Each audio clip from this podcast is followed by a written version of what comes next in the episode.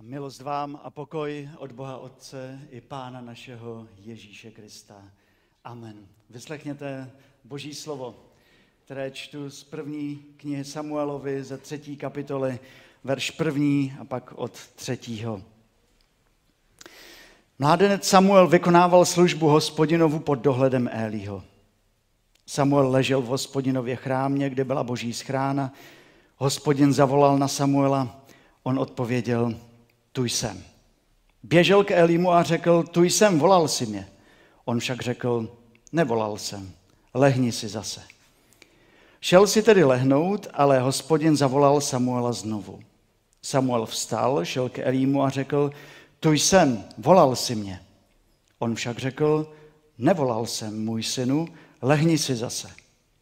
Samuel ještě hospodina neznal a hospodinovo slovo mu ještě nebylo zjeveno. A znovu po třetí zavolal hospodin Samuela. On vstal, šel k Elímu a řekl, tu jsem, volal si mě. Pane Bože, díky za to, že jsi nám dal tvé slovo i pro tu slavnostní chvíli a prosím, abys ho požehnal. Amen. Drazí, byl jeden pastor v jednom zboru a omlouval se, že kázání bude tentokrát o polovinu kratší než obvykle. Původně mělo být dnešní slovo delší, říká, ale můj pes ho skoro celé roztrhal. Po schromáždění přišel za tímto pastorem jeden návštěvník z jiného sboru a říká mu, pane pastore, jestliže vás, váš pes bude mít někdy štěňata, rád bych koupil jedno pro našeho bratra pastora. Mám pro vás špatnou zprávu. Nikdo mi neroztrhal moje kázání. Psa nemám a manželka je příliš hodná na to, aby to udělala. A tak e, věřím, že dnešní slovo přijmete. Pojďme na to. Konfirmande je vám 12, 13 let. To je skvělý, důležitý věk, je to klíčový věk pro život. Ať si kdo chce, říká, co chce. Začínáte svým rodičům pomaličku vylétávat z nízdečka. Oni to ještě neví, ale už se to trošku projevuje. Například, mami, opravdu musím být v sedm doma? Co tak dneska v devět? Nebo v deset? Co? Už to začíná. Je to období života, ve kterém začínáte dělat úžasně důležitá rozhodnutí pro svůj život. Počkejte chvíli a budete se rozhodovat, na kterou školu v životě půjdete. Počkejte ještě trochu a budete se rozhodovat, s kým spojíte svůj život. Kdo bude ten váš pravý, ta pravá. Počkejte ještě trošku a budete se zamýšlet nad tím, kde mám bydlet, kde mám mít ten svůj domov. domov. Mám stavět, mám mít nabyt, mám být tam či onam. Jsou to těžká, důležitá, ale musím říct i krásná rozhodnutí, která vás ovlivní na celý život a my se pak eh, za několik let možná tady znovu uvidíme. Holky budou zase v bílém a kluci zase v tmavém a bude to vaše, ale asi předbíhám. Ale na posledním setkání manželských párů zazněl eh, takový vtip asi. Mami, proč je nevěsta celá bílá? Ptá se bětka maminky. Protože bílá je barva štěstí, nevinnosti a radosti a dnešek je jedním z nejradostnějších dnů, vysvětluje snaživě maminka. Po chvíli mudrování se holčička znovu otočí na maminku a ptá se, a proč je ten ženich celý v černém? My všichni Nechceme dělat v životě, nikdo z nás nechceme v životě dělat špatná rozhodnutí, jen dobře. Jen málo kdo by si chtěl vědomě zkazit v životě život. Všichni chceme žít požehnaně, dobře, šťastně. Jak? Byl jeden kluk, kterému bylo, nevíme, kolik mu bylo, ale víme, že to bylo vymodlené dítě. Jeho maminka Chana se za něj modlila v chrámu a pánu Bohu řekla, pokud to bude kluk, já ti ho, pane Bože, dávám. A pak se narodil kluk. Dnes v Bibli toho klučinu už vidíme v chrámu. Jmenuje se Samuel. Za vás se také lidé modlili. I dneska to slyšíte, že se za vás lidé modlí. A pak vás rodiče přivedli do chrámu ke křtu svatému. A na tomto místě nebo v jiném chrámu učinili před Pánem Bohem slib řekli, že chtějí, abyste věrně poznávali Boží vůli, abyste Ježíše Krista znali velmi osobně, abyste svůj život podřídili Duchu Svatému. A pak vaši rodiče řekli, chceme a slibujeme s pomocí, s pomocí Boží. A dnes jste tady v našem kostele, v chrámu. Rodiče, dneska nekončí váš úkol modliteb. Prarodiče, modlete se za své děti, vnuky, modlete se za jejich budoucnost, modlete se za jejich životní partnery, veďte je k Pánu Bohu, protože tam je jejich i naše bezpečí v časech, které prožíváme. Chana se modlila za svoje dítě a její dítě změnilo běh celého národa. Možná nevíte, koho máte doma, když si ho pán Bůh použije pro svoje dílo. Samuel byl to vymodlené dítě v chrámu.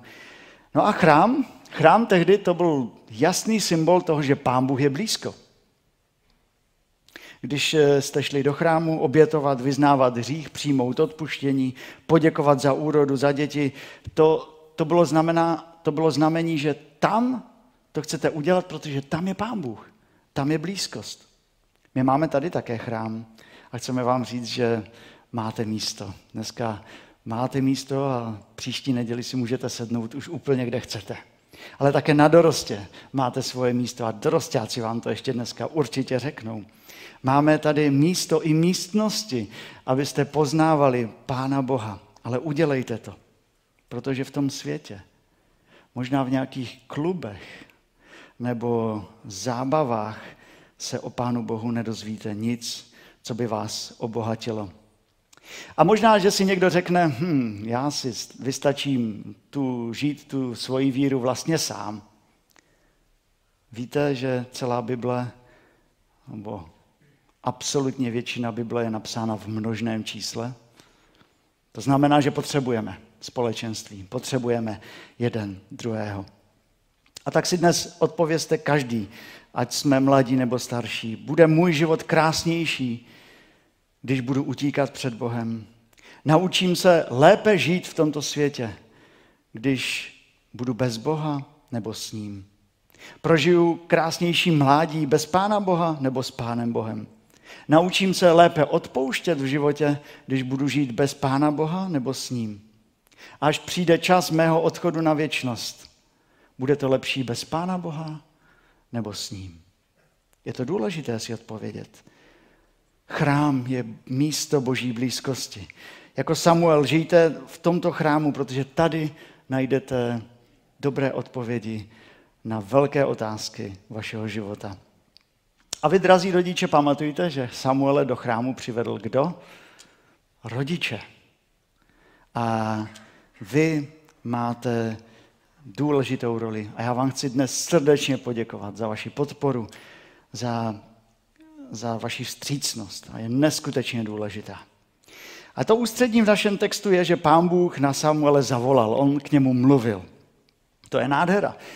Pán Bůh volá na kluka Samuele, chce s ním mluvit, chce mluvit s mladým člověkem. A kdy? Samuel spí. Co mohl Samuel udělat?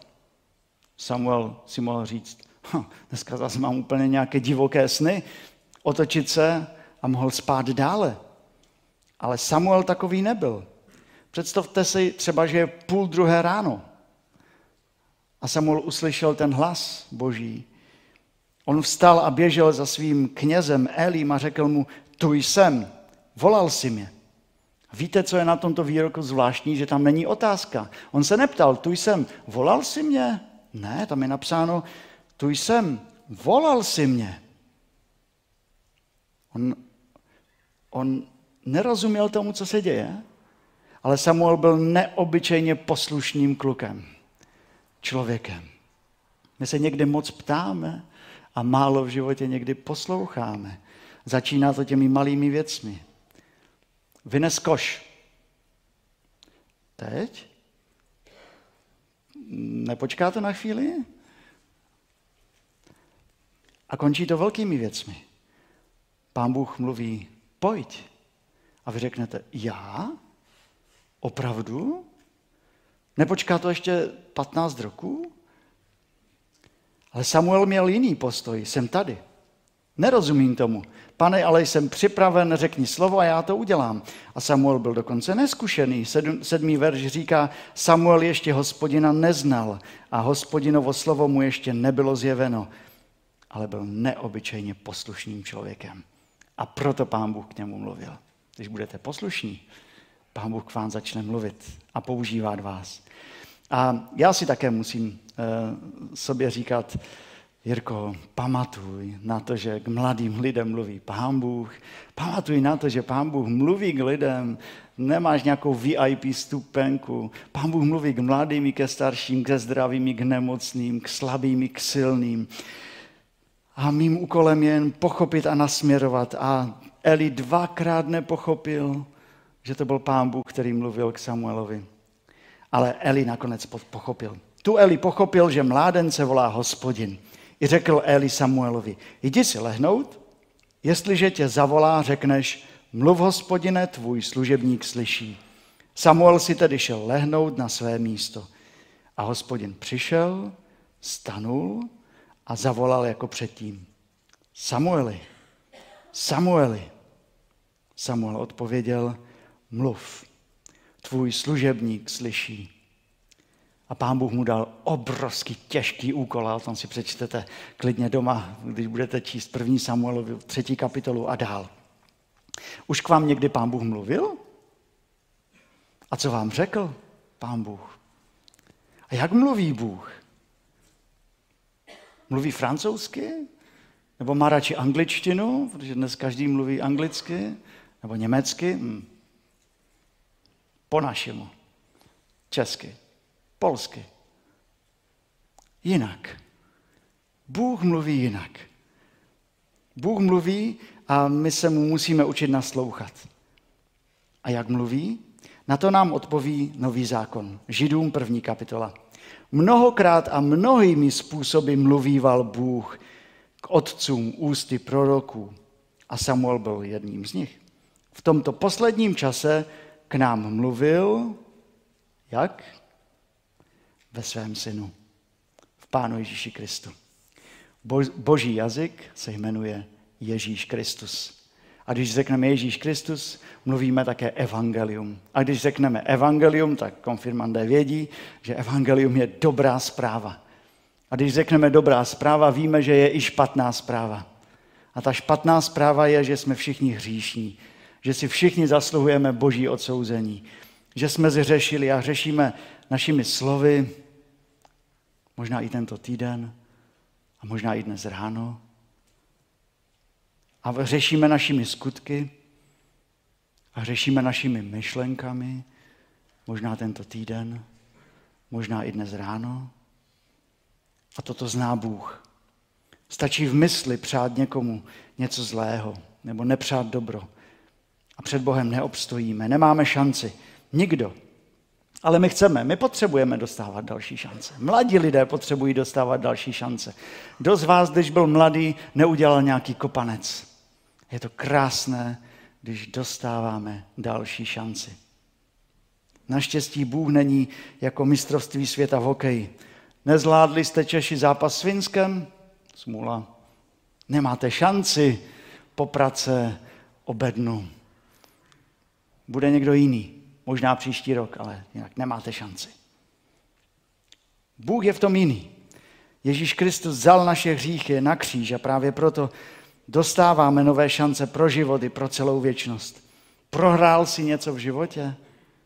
Prohrál si u někoho v životě? Možná člověk vám nedá další šanci, ale Bůh ano, protože je jiný. Ale je třeba se dívat na kříž. Boží jazyk, tak jak Bůh mluví, je jazyk pravdy. Jsi hříšný před Bohem a nenapravíš to sám. Ale boží jazyk je také jazykem lásky. Bůh tě miluje a lásku dokázal svými činy. Zemřel za tebe na kříži a vstal pro tebe. Je to osobní. Pro tebe vstal z mrtvých. A říká, já jsem cesta, já jsem pravda i život. A nikdo nepřichází k Otci než skrze mne. Bůh mluví. Mluvil od stvoření světa, řekl a postal tento svět. Bůh mluví, používal slova, používal proroky. Mluví k mladým i starším lidem. A jedni mu naslouchali a druzí se otočili na druhý bok a zaspali. Nezaspí šance, které ti pán Bůh dává v životě. Konfirmande, pamatujete si na ten krátký film, co jsme se dívali, Motýlý cirkus? Ráno 4. prosince roku 1982 v australském Melbourne, Melbourne eh, přišel na místo radosti smutek.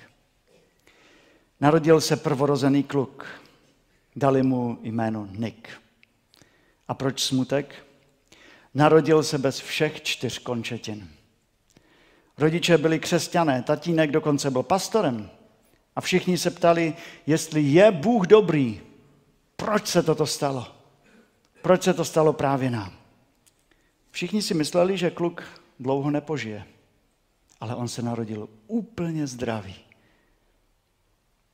V dětství byl závislý na spoustě lidí, ale víte, je to zvláštní, on si vůbec neuvědomoval, že je jiný. Až když přišel ten těžký věk, od osmi let a dál. Až když přišel do školy, tak se mu lidé začali posmívat. Brečel a ptal se rodičů, táti, mami, proč jsem se narodil bez rukou? Proč jsem se narodil bez nohou? A oni mu, a co mu měli odpovědět? Oni mu pořád řekli, já nevím, to ví jenom pán Bůh. Ptal se pána Boha, pane Bože, proč jsem se narodil bez rukou a bez nohou? A pán Bůh mu neodpovídal. Jak by nemluvil. Jak jsem řekl, od 8 do 12 let to bylo pro něj velmi těžké. Měl všechno, co potřeboval. Doma byl obklopen láskou, ale byl smutný. Když, byl, eh, když mu bylo 8, řekl mamince, že se chce zabít. Když měl 10, tak se třikrát obrátil obličejem do vody. A říká, když jsem to udělal poprvé, připadalo mi to jako dobrý nápad. Když jsem to udělal po třetí, došlo mi, že rodiče by měli větší bolest a pocit viny, než když bych zůstal naživu. A tak jsem se rozhodl, že zůstanu. A víte, co jí změnilo? Jeho maminka mu jednou ukázala novinový článek o jednom klukovi, který byl hodně postižený. Možná podobně jako on. A tam mu poprvé v hlavě došlo. Takový jsem. Já jsem takový člověk. A rozhodl se, že bude vděčný za to, co má, místo toho, aby byl naštvaný kvůli tomu, co v životě nemá. Není to dobrý princip i pro nás? Rozhodnout se, být vděčný za to, co máme, více, než být naštvaný kvůli tomu, co nemáme? A jeho maminka mu tehdy řekla, Niku, vím, že si tě pán Bůh může použít, ale já vůbec nevím jak a nevím kdy. A ta semínka v jeho srdci začala klíčit. A když měl 15 let, tak četl devátou kapitolu Evangelia Jana. Víte, jaký tam je příběh? Tam je příběh o člověku, kterého pán Ježíš uzdravil, který byl od narození slepý. A lidé se ptali, koho je to vina? Je to vina rodičů? Nebo má ten člověk nějaký hřích? Kdo za to může? A Ježíš odpověděl, že nezřešil ani on, ani jeho rodiče, ale aby se na něm zjevily skutky boží. Bůh k němu mluvil najednou. A on začal mluvit zpátky k Pánu Bohu. Nevím, proč jsem tady, ale nevěřím, že si na mě zapomněl. Měl si plán pro slepého člověka, máš ho i pro mě. A měl. Nezměnil okolnosti. Nikovi nenarostly ani ruce, ani nohy. Viděli jste to, že? Jen kousek jedné nohy ale změnil jeho srdce. Bůh se ho zeptal, Niku, budeš mi důvěřovat? Budeš mi v životě věřit? A když Nik na tuto otázku odpověděl ano, pak se všechno změnilo. Nik řekl, nezáleží mi na tom, co si o mě myslí lidé. Vím, že Bůh mě miluje. Pokud vaše štěstí záleží na dočasných věcech, bude jen dočasné. Bůh mluví k lidem. Jak? Skrze Krista skrze Bibli, skrze lidi, skrze okolnosti, které se stávají ve vašich životech.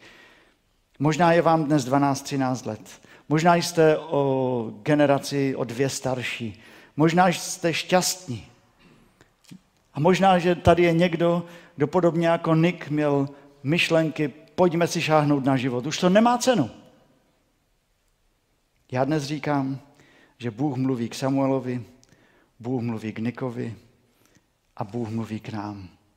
A ptá se nám, důvěřuješ mi? A když na tuto otázku odpovíš ano, na ničem jiném už nebude více záležet. Neříkejte Bohu ne, ale říkejte to, co řekl prorok Samuel. Pane Bože, mluv, služebník tvůj slyší. Když to řekneme, když řekneme Pánu Bohu svoje ano, Pán Bůh si vás, drazí konfirmande, rodiče, milí zbore, použije pro svoje úžasné dílo. Ať se tak stane. Amen. Pane Bože, nevěřím, že jsi na nás zapomněl. Nevěřím, že jsi zapomněl na tyto mladé lidi, ale věřím, že je chceš vést. A prosím tě o to, abys na ně zavolal a volal každý den. A aby ti krůček po krůčku, i když možná nebudou rozumět tvému volání vždycky, řekli ano, slyší a jsem tvým služebníkem. Prosím, požehnej těmto mladým lidem, požehnej rodičům, celým rodinám. Tvoje požehnání a vedení je takové rozhodnutí říkat, říci ti ano každý den, potřebuje každý z nás. Dej nám k tomu tvoji milost i sílu skrze Pána Ježíše Krista. Amen.